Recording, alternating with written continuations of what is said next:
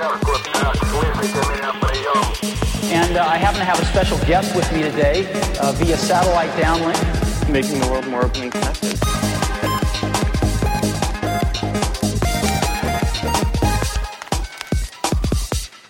Welcome to the Today in Tech History podcast, where you learn about a few tech related events that occurred today, January 1st, from history.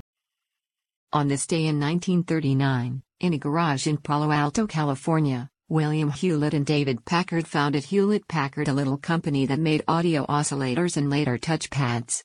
On this day in 1983, a new Internet and Transmission Control Protocol, yet called IP/TCP by some at the time, weird I know, went into effect on the ARPANET, replacing the Network Control Protocol.